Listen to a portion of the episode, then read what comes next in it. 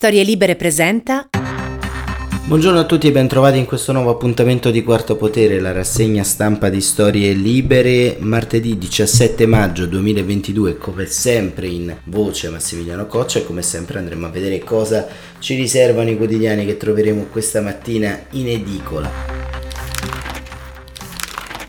Partiamo immediatamente dalle prime pagine, in questo caso il Corriere della Sera che apre con le divisioni in seno all'Unione Europea, Europa divisa sulle sanzioni.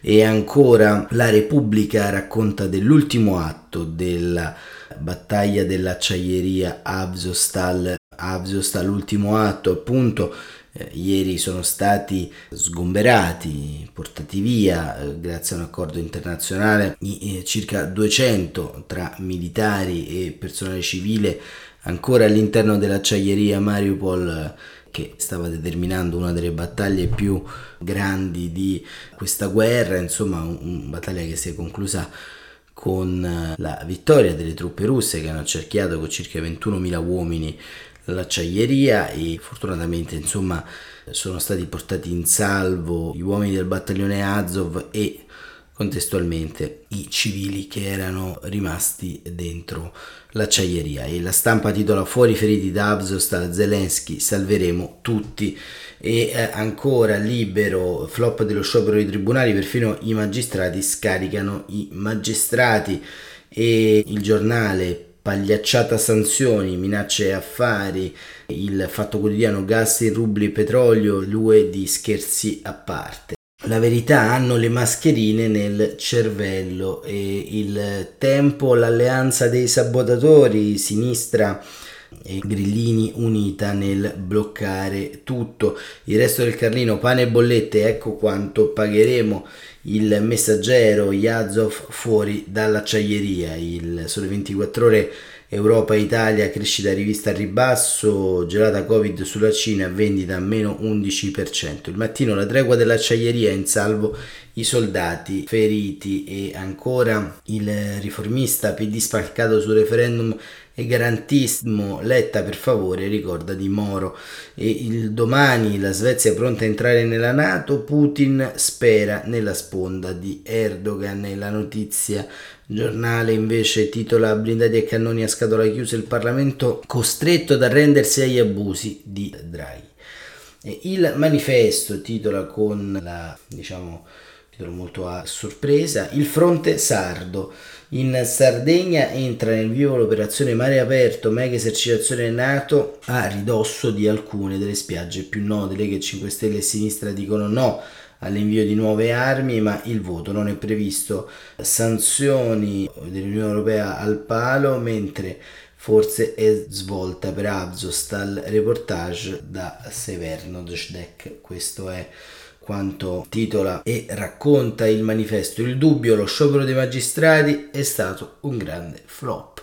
E il foglio, armare ancora Kiev per salvare la pace. E ancora a venire prove di dialogo possibile, leggo anche la Svezia nella Nato, il quotidiano del Sud, la ripresa si costruisce aprendo i cantieri. E queste sono un po' le prime pagine, come vedete, temi che si concentrano sulle questioni da un lato eh, economiche relativamente alle sanzioni e dall'altro sulla battaglia di Avstal, appunto sulla battaglia dell'acciaieria, insomma, come abbiamo detto, sono stati sgomberati i militari feriti e vediamo un po' entrando all'interno dei giornali eh, quello che racconta soprattutto il Corriere della Sera che fa un nuovo punto militare con Andrea Marinelli e Guido Olimpo perché raccontare nello specifico quello che eh, succede all'interno delle truppe, all'interno del reclutamento, insomma, è molto interessante. Putin, reclutamento mascherato per colmare i voti, l'armata ha bisogno di forze fresche gli ucraini sono arrivati al confine con la federazione Vladimir Putin non può permettersi, scrivono Marinelli e Olimpio, eh, la mobilitazione generale e allora si affida al regolamento mascherato di piccoli contingenti con offerte di salario e qualche bugia. Il quadro emerge da segnalazioni esterne, centri studi come Institute for Study of War e osservazioni di specialisti. È un passo che provoca reazioni impreviste, bottiglie molotov lanciate contro commissariati e centri di arruolamento. Secondo alcuni sarebbero numerosi gli episodi di insofferenza già enfatizzati dalla propaganda ucraina. L'armata usa sistemi diversi per accogliere i rimpiazzi. Primo, i riservisti sono convocati nei centri dove gli viene offerto un nuovo ingaggio. Secondo, le compagnie di sicurezza private stanno mettendo insieme reparti misti, unendo nuovi arrivati e soldati nelle unità aviotrasportate. È un sistema che non porta efficienza, mancano ufficiali di esperienza, ne sono morti molti. Terzo, a Belgorod sono arrivati circa 2500 elementi, seguono un corso rapido d'aggiornamento in vista dell'impiego nell'operazione. Quarto, dalla Cecenia sono partiti circa 600 miliziani che si aggiungono ai compagni già in battaglia. Dal campo, oltre alle notizie contrastanti sulla sorte di Mariupol, lo sviluppo più interessante è nel settore di Kharkiv. La resistenza ucraina ha raggiunto il confine con la Russia nei pressi della città di Ternova e ha diffuso le foto mostrando il cippo con i colori nazionali. il risultato dell'offensiva conclusasi con il ripiegamento del nemico, che stando ad alcune informazioni potrebbe rientrare poco più a est attraversando il fiume Staristaltov. Sempre gli invasori hanno risposto con un'incursione di comando a nord di eh, Sumi. È un modo per esercitare pressione costringendo gli ucraini a non sguarnire l'area, stessa tattica usata dalla Bielorussia. Più a sud nella regione di Donetsk, attorno a Severno-Donetsk, i ucraini hanno distrutto un ponte ferroviario per impedire l'uso da parte della Russia del viadotto. In questa regione gli invasori inglobano ogni giorno qualche villaggio mentre proseguono i duelli di artiglieria. Un'erosione lenta ai danni dell'Ucraina che reclama un costo anche per gli invasori. Non sappiamo se la resistenza dovrà abbandonare il territorio per evitare accerchiamenti come a Liman in bilico. Il quadro insieme indica alcune tendenze. L'invasore registra piccole vittorie tattiche nel Donbass, ma è lontano dai grandi risultati. È necessario imporre un cambio, tuttavia le forze sono relative. Per il Pentagono Putin ha già impegnato l'80% dei suoi battaglioni, 106 partecipano all'operazione, non ha più molto in riserva. Presunti documenti russi catturati dagli ucraini dimostrerebbero come Mosca aveva perso centinaia di corazzati. Continuando con questo passo, avvisano gli esperti, per Putin sarà complicato andare avanti. C'è della propaganda, ma anche del vero in, confl- in un conflitto spaventoso per tutti. Resta da capire l'improvvisa rimozione da parte di Zelensky del comandante della territoriale, componente essenziale del suo esercito. Ior Tansiura prende il posto di Yuri Alushin, generale in carica da gennaio. Non è certo un buon segnale. E questo è il parere, il punto militare di Guido Olimpio. E poi abbiamo sempre queste notizie che arrivano un po' dall'intelligence internazionale, riporta il Corriere della Sera le tante voci sulla salute di Vladimir Putin, zar malato si curerebbe col sangue di cervo.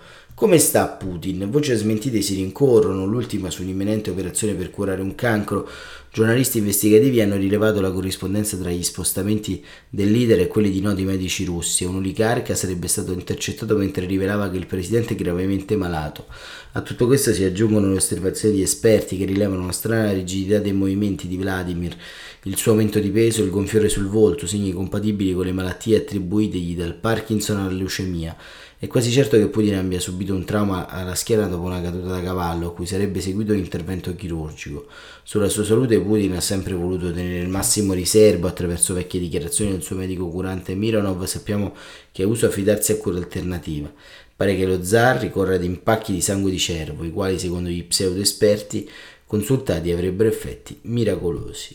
Questo insomma fa parte un po' del folklore, un po' del pensiero magico intorno a, a, questa guerra. E torniamo però anche un po' all'Italia perché tra le tante voci che sono assenti spesso nel dibattito intorno a questa guerra c'è quella di Silvio Berlusconi. E lo racconta oggi Paola Di Caro sul Corriere della Sera. Berlusconi giustifica Putin e attacca sugli aiuti militari Interviene a sorpresa, scrive Paola Di Caro, quasi ad anticipare il suo intervento di sabato a Napoli quando chiuderà la convention di Forza Italia davanti a, prevede Tajani, 4-5 mila persone. Sorprende tutti Silvio Berlusconi, arrivato assieme alla sua compagna Marta Fascina a un evento elettorale organizzato dall'azzurro Alessandro Sorte, alla fiera di Treviglio, dove annuncia con il giubilo il ritorno nel partito del deputato Stefano Benigni. Ma quello che colpisce non è solo la partecipazione del tutto in attesa, quanto le parole che pronuncia il Cavaliere, fuori dall'ufficialità dei discorsi preparati, molto più rivelatrici del suo umore del momento, perché si sfoga parlando dell'Ucraina. Siamo in guerra anche noi, perché gli mandiamo le armi, mi dicono che manderemo anche i cannoni e le armi pesanti, lasciamo perdere.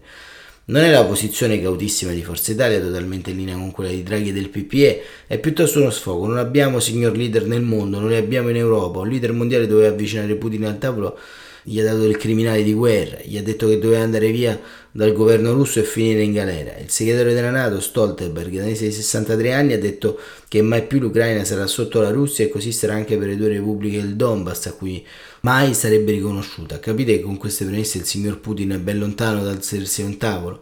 Insomma, non è così che si arriva alla pace, secondo il Cavaliere, bisogna pensare a qualcosa di eccezionale perché Putin smetta. Temo continua, questa guerra continuerà, significa che avremo dei forti ritorni sulle sanzioni della Russia sulla nostra economia, già si è fermato lo sviluppo, avremo una diminuzione del nostro PIL e non solo. Ci saranno ancora danni più gravi in Africa perché nei rapporti dell'Ucraina sono ferme tonnellate di grano e mais, in Africa non hanno più la possibilità di fare il pane, è possibile che ci siano ondate di profughi e un pericolo grande derivante dalla guerra in Ucraina. Sembra una linea più vicina a quella di Salvini, amico ritrovato, che del Premier Draghi, verso il quale Berlusconi mostra una certa distanza, anche se la rivendicazione rispetto al futuro c'è e non sembra un piegarsi, tantomeno un fondersi con il partito più vicino ormai, la Lega. Forza Italia dovrebbe avere sempre la guida del centrodestra, quindi dovrebbe arrivare almeno al 20%. Io penso che possiamo arrivarci. E questo è Silvio Berlusconi sul suo grande amico, il eh, presidente russo Vladimir Putin e abbiamo appunto invece Riccardo Coletti che ci racconta sulla stampa l'evacuazione dei feriti da Avzostal. Avzostal fuori i feriti, Mosca annuncia un cessate il fuoco temporaneo per evacuare i soldati, decine di autobus lasciano l'impianto diretti a Donetsk, Zelensky, salveremo tutti. E Coletti da Odessa racconta, le tregua è stata annunciata, i soldati Azov feriti potrebbero già aver lasciato le acciaierie di Mariupol.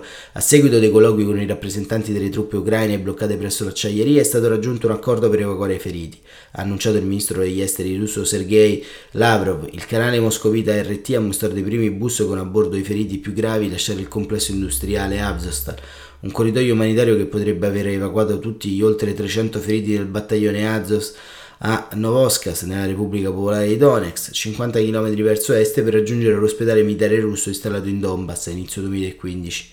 Questo però non è l'unica possibile destinazione, secondo altre fonti sarebbero già pronti altri bus per portare i feriti direttamente a Donetsk.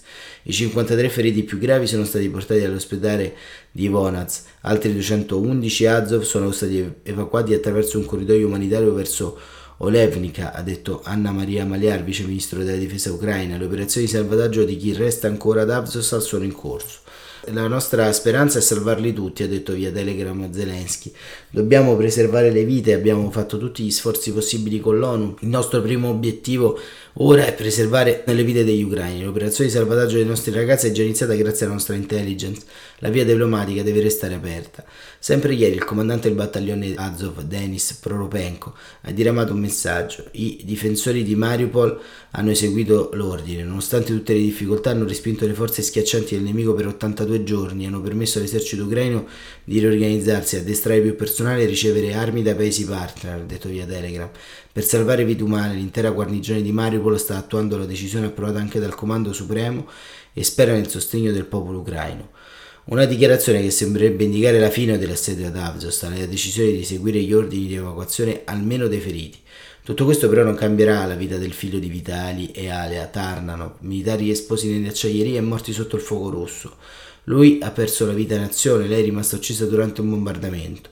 Il loro bambino non li vedrà più, mamma e papà resteranno per sempre nel ventre buio delle acciaierie più grandi di tutto l'est, sepolti in una città che conta almeno quattro fosse comuni.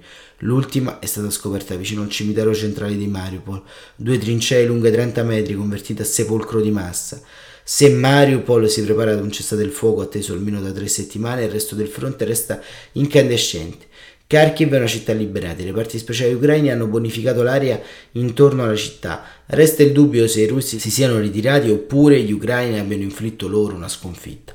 Ma la città da almeno 48 ore sta tornando verso la normalità, una normalità di guerra, una normalità fatta di macerie, blackout, ma senza missili, bombe e morti per strada al 227 battaglione della 120 Brigata Territoriale dell'Ucraina, grazie mille da parte di tutti gli ucraini, di tutti da parte mia e della mia famiglia. Le mie gratitudini non ha confini, dice Zelensky via Telegram. Un grazie che ha saltato le truppe, che ha motivato l'artiglieria ucraina, arrivando in tre diverse occasioni a colpire obiettivi militari oltre il confine, nell'oblast russo di Belgrad. Se uomini Zelensky sono tornati a controllare i confini con la Russia, 200 km più a sud la situazione è diversa. Severnonec è l'obiettivo accerchiato in rosso sulle mappe dei generali russi. Artiglieria e truppe di terra stanno continuando a flagellare la città, scrive Coletti. La difesa è concentrata sulla periferia a nord-est, ma la strada che la collega con Kramsko è sempre più difficile da percorrere. Il copione russo è sempre lo stesso, colpire le città ed isolarle, chiudere ogni via di rifornimento per poi sferrare l'attacco finale. Una partita a scacchi giocata senza tenere minimamente in conto quelli che per i comandanti sono i danni collaterali per gli ucraini semplicemente civili. Basta spostarsi ad ovest di Odessa, a qualche centinaio di metri dal ponte Zakoka, per vedere ciò che ha fatto un missile lanciato da un bombardiere russo. Ha centrato in pieno un centro per l'infanzia, spiega Maskiv Marchenko, governatore dell'oblast di Odessa. L'obiettivo era il ponte che collega la città con il confine rumeno. I russi, gli invasori, hanno distrutto un centro per l'infanzia. Ci sono decine di feriti. Tra questi una bimba di 5 anni in prognosi riservata. Gli attacchi missilistici hanno colpito più aree dell'Ucraina. A Mykolaiv, dove qualche giorno è tornata a scorrere l'acqua, è stato colpito un edificio militare. Sempre nella regione è stato abbattuto un caccia ucraino. A Leopoli invece le forze russe hanno lanciato missili a lungo raggio contro la base d'addestramento di Yavoriv rende nota una fonte militare occidentale citata da CNN. E questo diciamo anche qui è il punto bellico su quello che sta avvenendo ad Avostal e questo diciamo è anche il cosiddetto punto della situazione per quello che riguarda il fronte sud come abbiamo visto e c'è in conclusione anche Un'altra notizia, una notizia che viene dalla Francia perché la raccontano un po' tutti i giornali, noi leggiamo la stampa per raccontarla, ovvero la nuova premier francese è stata indicata da Emmanuel Macron, anche in Francia una donna premier, Born, dedico la mia nomina alle bambine. Una donna premier anche per Macron. Emmanuel Macron, scrive Leonardo Martinelli da Parigi, appena rieletto doveva nominare da giorno un nuovo primo ministro, voleva a ogni costo una donna. Lui che è circondato solo e soltanto collaboratori uomini è una persona sensibile alle questioni sociali, ambientali e produttive, proprio i settori dove i suoi detrattori gli rinfacciano una mancanza di sensibilità. E, insomma, ci voleva un premier di sinistra per un presidente sempre più a destra. Beh. Tanto che più che alle legislative di giugno, Macron si ritroverà ad affrontare una gauche finalmente unita e più temibile. E così, ieri, per succedere a Jean Castex, che ha tirato fuori dal cappello Elisabeth Born, 61 anni, parigina doc, rispetta tutte le condizioni che Macron si era imposto. Discreta, lavoratrice accanita, tecnica più che politica, il prototipo dell'alto funzionario del pubblico francese. Born è una vecchia conoscenza della storia relativamente breve del macronismo. Subito dopo la sua predizione a presidente nel 2017, Macron l'aveva nominata ministra dei trasporti. Da allora la donna non aveva mai abbandonato il governo, passando dalla transizione ecologica nel 19 e al lavoro nell'anno successivo. Padre ebreo di origini russi, arrivò in Francia nel 1939 durante la seconda guerra mondiale, partecipò alla resistenza, fu deportato nel 1942 e mamma della Normandia, Born restò orfana all'età di 9 anni. La madre farmacista di Rousseau, da solo lei e sua sorella, studentessa modella, Elisabeth si è laureata in ingegneria alla prestigiosa École Polytechnique di Parigi. Già nel 91 iniziò a lavorare come consigliere dei ministri, in particolare il socialista Lionel Jospin, allora responsabile dell'educazione, e poi ne ha anellato posti simili, sempre all'ombra della gauche, compreso quello di direttrice dell'urbanismo al comune di Parigi con il sindaco socialista Bernard Delano e il capo di gabinetto di Segone Royal, altra socialista, quando fu ministra dell'ecologia tra il 2014 e il 2015. Nonostante lo spostamento progressivo e ineluttabile a destra il macronismo, Ancora il febbraio scorso alla TV BF Born diceva sono una donna di sinistra, sempre combatto per la giustizia sociale, per l'uguaglianza di possibilità per tutti. Al Figaro di recente ha specificato il suo pensiero, aiutare ognuno a emanciparsi mediante il lavoro è un valore di sinistra. Insomma, questa è la notizia come la racconta Leonardo Martinelli, la racconta diciamo con toni anche abbastanza un po' così, un po' dozzinali, insomma, definire Macron spostato a destra è sempre un po' un'accezione rischiosa e sbagliata che non tiene conto di una serie di elementi di complessità, ma va bene, va bene così. Allora, per oggi Quarto Potere termina qui, ci ritroviamo come sempre domani mattina alle 7.45, che dire, grazie per essere stati con noi e buon proseguimento di giornata.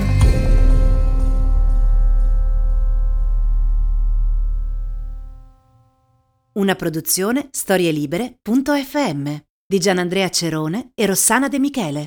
Coordinamento editoriale Guido Guenci.